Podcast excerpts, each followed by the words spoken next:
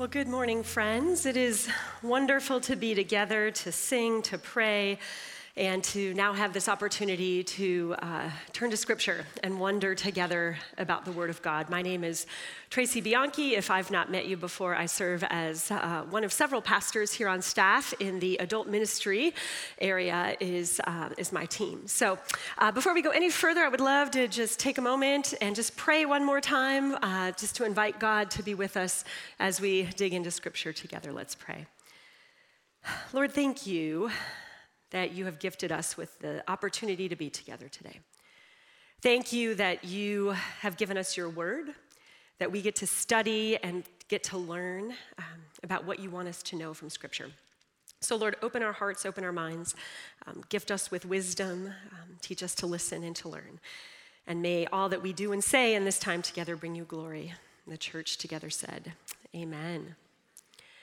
Well, this week at our house, it was homecoming weekend. And uh, if you are a teenager or are anywhere near a teenager in your life, you would know that homecoming is um, quite an event. Um, it has evolved since I was in high school. Uh, the invitations, the asks to go to, uh, go to uh, homecoming uh, kind of rival uh, almost wedding proposals sometimes. Like, I look at what some of these kids do to invite each other to homecoming, and I think about my own engagement. I'm like, ooh, like we could have stepped that up a bit. Um, it, it, it, now involves uh, teams of friends scheming a certain location where you go and you make the ask, and there's these pithy, cheesy little posters that you've probably seen all over Instagram. For example, one of them in our town was um, a baseball player uh, asked his date. He said, I'm stepping up to the plate to be your homecoming date. Right? So I, all this kind of stuff happens. And, um, and then there's flowers involved and uh, in the poster and, you know, all of the things. And uh, this whole thing uh, in the world of adolescence plays itself out again at prom, and they're called promposals, and there's a whole other round of posters and proposals of sorts. And it's interesting because there's not like a list of rules that you follow when you're asking somebody to homecoming. You don't sign an agreement together, but there's a, an unsaid list of expectations, a commitment of sorts that you make when you either accept an invitation or make an invitation. Um, I won't change my mind and ask somebody else is probably one of those things. Um, I said yes to you, so I'm not going to change my mind on that and go with somebody else either. Um, there's an understanding that we will take pictures together. We will arrive at the dance together. We may not talk to each other at all at the dance, but we will probably try to leave together as well because that's the right thing to do.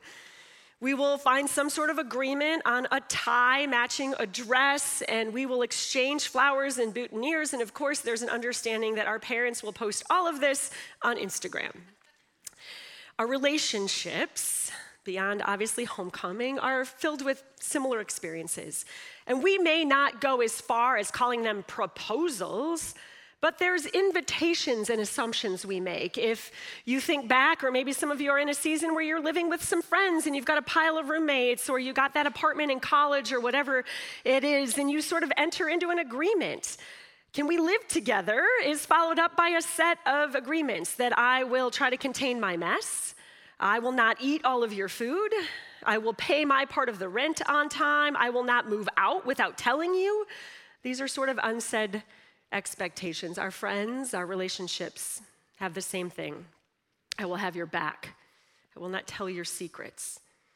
I will answer your texts or your snaps. We will hang out. These are the expectations of relationship. Relationships thrive on honesty and truth, much of which is built through these sort of unstated proposals, agreements. You do this for me, and I will do this for you. And that almost makes our relationships sound cheap, like we've commodified them. So I know there's more to relationships than just I do this for you and you do that for me. But at the basic ground level of many of our relationships, that's the sort of agreement we're signing up for when we spend time with people. And our relationship with God is like this too.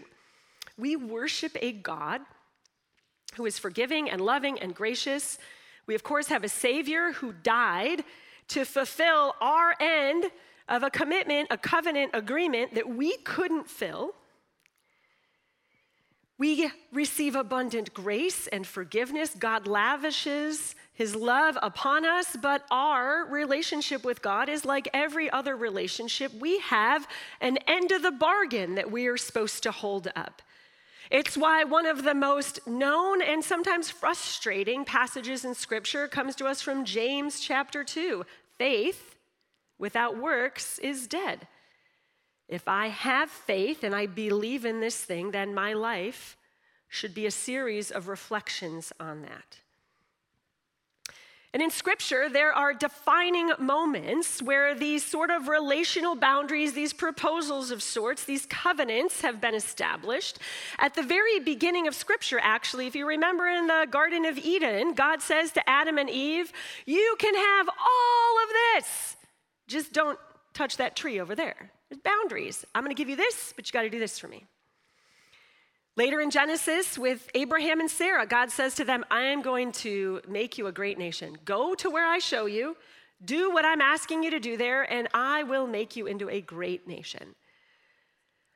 If you are just joining us today for the first time, we are actually in week seven now of a journey through the book of Exodus. We come today to Exodus 19, where one of these proposals happens a conversation between Moses and God's people, and a moment in their history where God says, You guys do this, and I will do this for you. And this, chapter 19, is the setup for one of the most famous passages in Scripture, which is coming in the next chapter, when God gives Moses the Ten Commandments, the rules of relationship. So today we pick it up, however, in Exodus 19, verse 1. On the first day of the third month after the Israelites left Egypt, on that very day they came to the desert of Sinai. After they set out from Rephidim, they entered the desert of Sinai, and Israel camped there in the desert in front of the mountain. So, last week, we learned that after a couple months of distrust and grumbling and anger, the Israelites leave the Red Sea and make their way through the desert for a couple months, and they have now moved so far in that they can't go any further. They're at the base of a mountain. And they had this sort of cyclical relationship with God where they would uh, struggle. They were angry about something, they didn't have what they needed, they didn't have some of the comfort and security they wanted, so they would grumble at God and they would get angry, and God would say, Okay, I'm gonna fix this for you. And then they would say, Yay, God, we love you, you fixed it for us. And then they would go on through a couple more incidents, and then they would get frustrated again. And this cycle just keeps repeating itself. It's not really an unfamiliar cycle if we think about it. Most of us are honest. This is sometimes how we feel with God God, help me. God gives us some comfort or some peace. We're like, Yay, I'll love you forever. And then something else happens, right? This is sort of the nature of faith.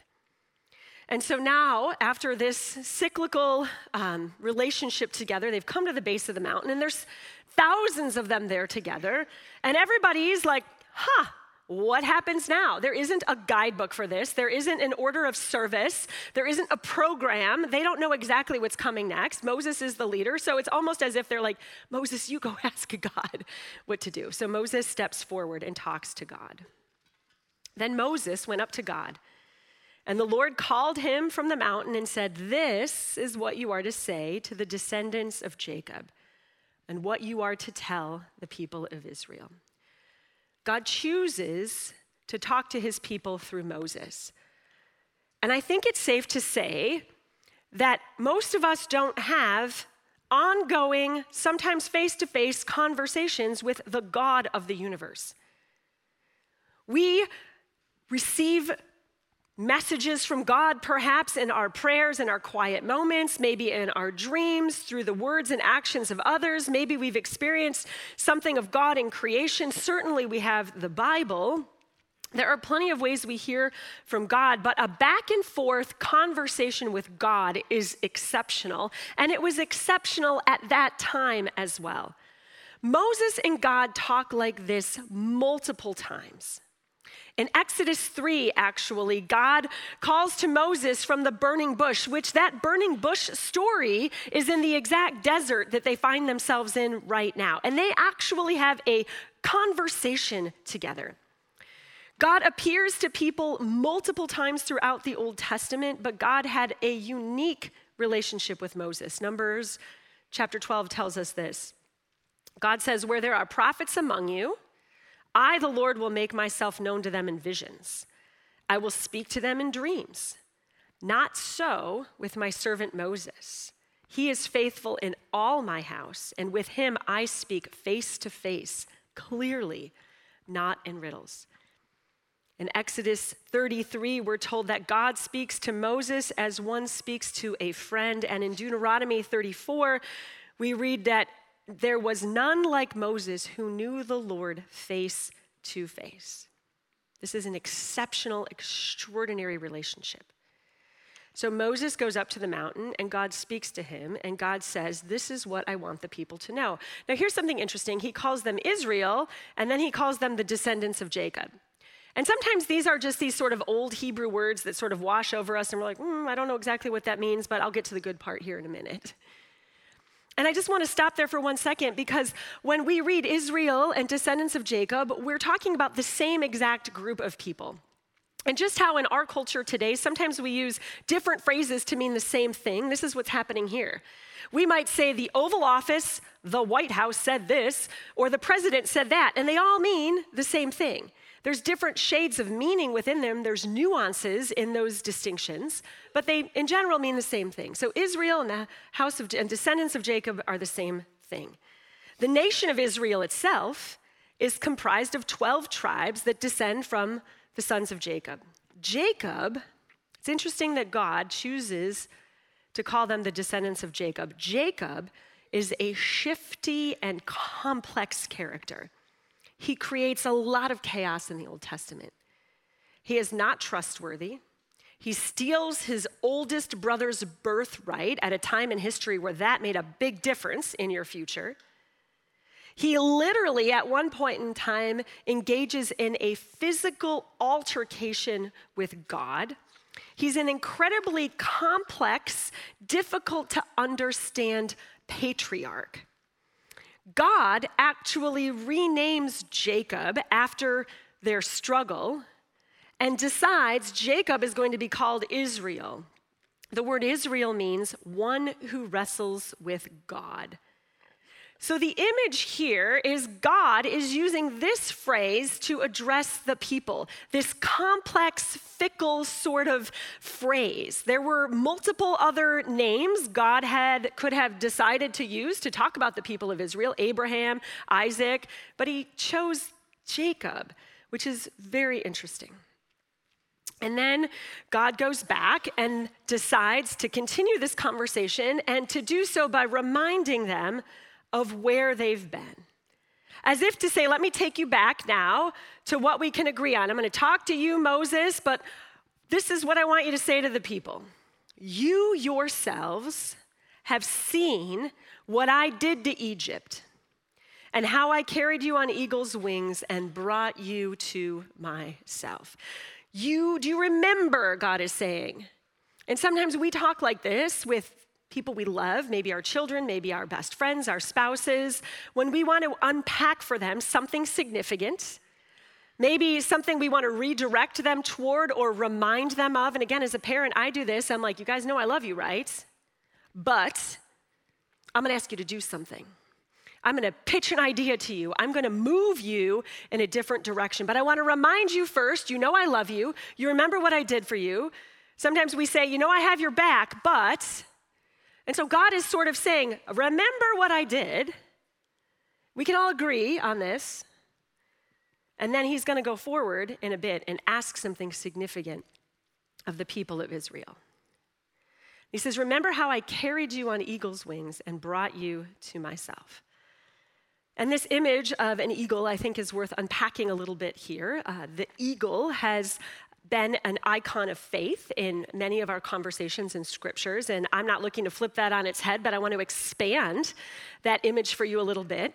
Um, chapters and verses like Isaiah 40, they are the things that make plaques, right? We soar on eagle's wings. Many of us have sung of the eagle's wings at funerals and other places like this. In Deuteronomy 32, we have a reference to this same passage. God, God speaks In a desert land, he found him in a barren and howling waste. This is God speaking of Israel. He shielded him, he cared for him, he guarded him as the apple of his eye. Like an eagle that stirs up its nest, eagles stir up their nest, big birds of prey stir up the nest to get everybody moving, to get some of the baby birds out of the nest and flying. An eagle, or a bird that hovers over its young, that spreads its wings to catch them and carries them aloft. Now, I have probably uh, seen Harry Potter a few too many times, but I instantly think of Buckbeak, the hippogriff, the magical, kind of cool stuffed animal, but sort of angry, massive bird from The Prisoner of Azkaban, and Harry flies atop the bird and they soar across the landscape. And these giant birds of prey, eagles specifically, are found throughout the landscape of our fairy tales and other books as well. Tolkien writes of massive eagles in The Lord of the Rings and The Hobbit, and they take flight alongside elves and they rescue Gandalf and Bilbo. In Greek mythology, Zeus, his personal assistant, his messenger is a giant golden eagle in Middle Eastern folklore. There's a giant bird called the roc that appears on a tropical island in the Arabian Nights. Many of you know these stories. If we are not intentional, we can easily read something like this and think that God is this giant hippogriff or phoenix rising, soaring through the sky to our rescue. The actual Hebrew word here is nesher. It's a large bird of prey, possibly translated best as a vulture. The image here is not necessarily one of God soaring through the skies, because there have been many people of faith, or ornithologists, the people who study birds, who also love the Lord, have tried to make sense of this passage throughout history, because the laws of aerodynamics do not allow a bird to fly through the, uh, fly through the air with baby birds on its wings. And what really actually happens in the natural world is that these massive birds of prey, be they eagles or vultures, will create nests on precarious cliffs in really high places that are incredibly difficult to reach. And what these birds will most often do is stir up their nest, nudge their young perhaps toward the edge of the nest, and then scoop them on their wings and kind of support them as they learn to fly. The image is of the people of God, perhaps, a little bit like the descendants of Jacob, a little bit confused, a little bit mischievous, not always playing by the rules, learning how to fly. The images here are more wobbly, perhaps, something tottering and teetering on the edge, and the wings taking them and holding them together. I carried you on eagle's wings, and I brought you to myself. Again, I think if we are honest, our faith probably feels a little bit more like that. Rare is the moment where I have talked to somebody over my life as a pastor who's talked to somebody about their faith and they're like, everything's great with God. I feel like I'm soaring through the sky we feel like these little baby birds, like, I gotta hop out of this nest and figure it out. And it's also, it's also an image of our taking steps and our moving forward and God providing rescue and support along the way. Now, I've got one more little thing I want to tell you about the bird. I went deep into the hole this week on this image. It could be a griffin vulture. And when we hear the word vulture, we think, oh, I don't want a God that looks or acts like a vulture. But here's some interesting information about vultures they are the highest flying bird. They are known to fly as high as commercial jets, sometimes over 30,000 feet in the air. And they ride an air current when they fly. Rarely do they even flap their wings. They just cruise up there with this gallant, majestic set of wings that can soar by themselves across the sky, but can also come down and scoop up the young. There's an author named Debbie, Debbie Blue who writes about this griffin vulture idea. And she says this She says, I think I might like a majestic and thoughtful God. Maybe God is a little more like slow motion than action adventure. A patiently waiting sort of God, a little quiet behind the scenes, soaring through the sky. It takes a long time to get to know this God. And she goes on and talks about the value that a vulture brings. A vulture is not a malicious killer. A vulture does not kill things, but a vulture eats death. And again, Blue writes, we all need something to eat death to digest it and rid it of its toxicity. Maybe God is less like a hero bird that swoops in to save the day and more like a vulture who can absorb death and make it clean. Something interesting to think about descendants of Jacob trying to take flight out of the nest. Do you remember how I brought you out of Egypt? Do you remember that? Well, now we get to the point in this conversation where we're going to find out what is expected of Israel. Do you remember how I did all of this? Yes, God, we do. Okay, well, now here's what I want.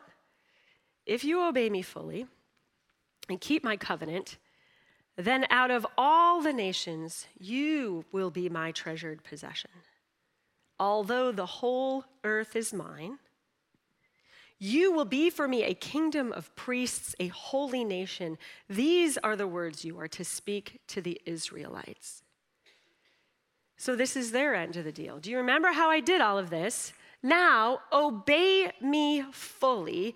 Keep my covenant. Covenant, we're going to unpack that more in future weeks, but it simply means keep the rules of the relationship. Keep up your end of the deal. If you can do this, I'm going to do something miraculous, wonderful, beautiful, unexpected with you, my people. There's a sharp turn here from the rescue God to the now let's talk about what we're doing for each other God. Walter Brueggemann writes in his commentary on Exodus it is as though the generous God of Exodus has abruptly become the demanding God of Sinai.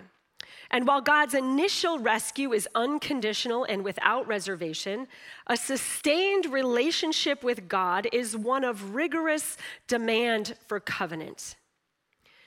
You will be my people. I have rescued you I have pulled you out of Egypt, even though you're grumbling and we're stumbling and we're making our way through the desert, even though none of this has gone down exactly as I, the God of the universe, had planned on you listening to me and executing my orders. And all of that, I have come in and I have rescued you. And now, if you keep your end of the deal, I am going to do something wonderful with you. You are going to be my treasure. And you can read this like favoritism. You're going to be my favorite. Of all the other people in the world, I like you the best. That's not what is happening here.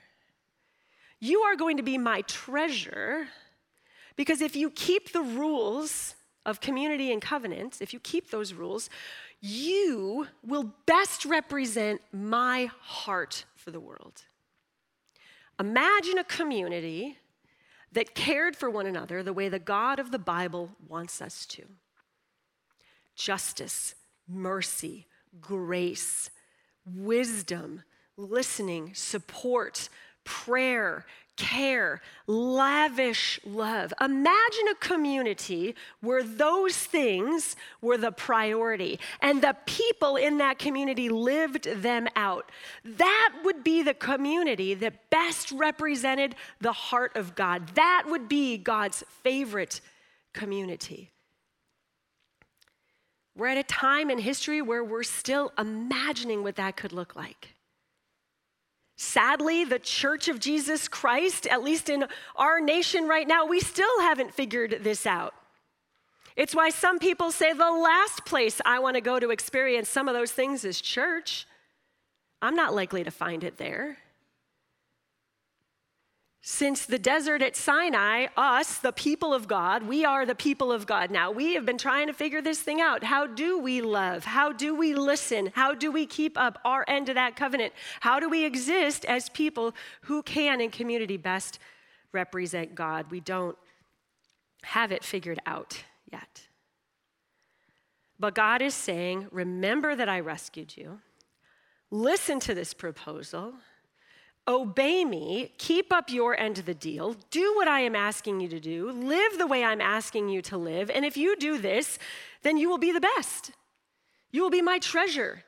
You will be what I promised Abraham, a blessing to all nations. You will be an irresistible community. People will be tripping over themselves. They can't get to be with you all fast enough. You will be a place where those vultures' bones of death are devoured, and life comes from the ground.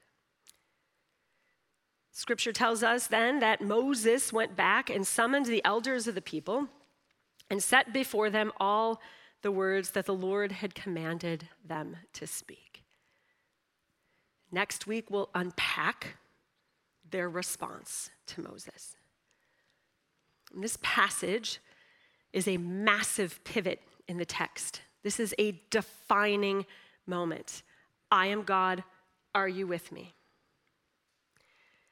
And we can finesse this in a myriad of ways, but ultimately, in many ways, it's the same question we're asked today. And yes, we live on this side of the New Testament, and Jesus intervened on our behalf because, newsflash, they couldn't figure out how to be the people God wanted them to be. So Jesus was like, okay, I'm gonna take all of that sin and all of that fact that they can't keep up their end of the deal, and I'm going to absorb it, and then we're going to move forward.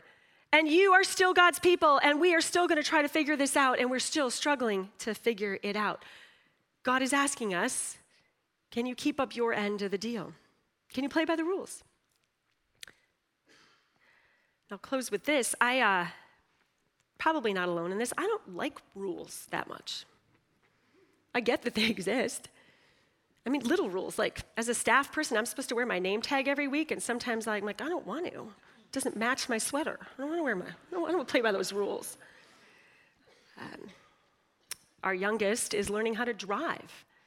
She came home from high school with the rules of the road book. State of Illinois, this is what you got to do, these are the rules. And if you've ever taught a high school kid how to drive, this is fun, isn't it? This is great. And I always, I'm like always pumping the phantom brake on the passenger side. And, and I'm like, stop, stop, stop, stop, stop. And um, teaching a, a, a burgeoning driver how to finesse a yellow light is interesting. Because as an adult, yellow means hit it. And so when you're driving with your teenager and they come up to a yellow light and you're like thrown back at how fast they want to go, and I'm like, What are you doing? And she's looking at me, she's like, This is what you do. And we're screaming at each other, and it's like, Ah! I said, Nowhere is there a law that says go really fast on yellow.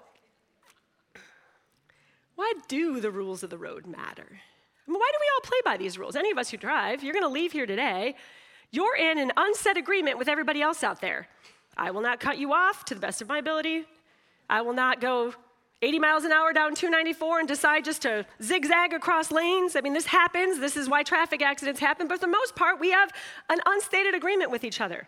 I'm going to play by the rules. Why? I don't want to die. I don't want you to die either. It is good for the community if we play by the rules. Now, we worship a God who is a lot more than a cosmic driver's ed teacher. But this is the sort of thing we do all the time in a variety of other places. I'm going to play by the rule, you're going to hold up your end of the deal, and the community is going to flourish as a result. We are all going to get wherever we're going. Play by the rules. You are the salt of the earth, Jesus says in Matthew 5. If the salt loses its saltiness, how can it be made salty again? You're the light of the world. You're a town built on a hill. People don't put a lamp under a bowl after they light it. You are the people of God. You are a great community. You know what Jesus does later in Matthew chapter 5? He unpacks the covenant relationship from this section of Exodus. He starts going through the Ten Commandments. Do what I'm asking you to do, not so that I can be more powerful but because you are a community of love and light and hope, you will change the world.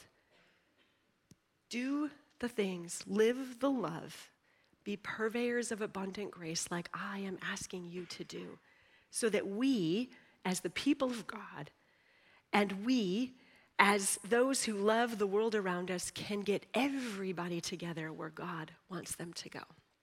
This is the invitation that God gave Moses and the people of Israel, and it is the same invitation God gives us today. Amen. Let's pray together. Lord Jesus, thank you that you are a God who loves us enough to consider using us for your great purposes in the world. Thank you, God, that you have entered covenant into relationship with us, that you ask us to be your people so that we can be people for others. So teach us how to do that well. Help us listen. Help us grow in wisdom. Help us understand your love for others so that we may know how to keep your covenant. In the name of Jesus, we pray together. Amen.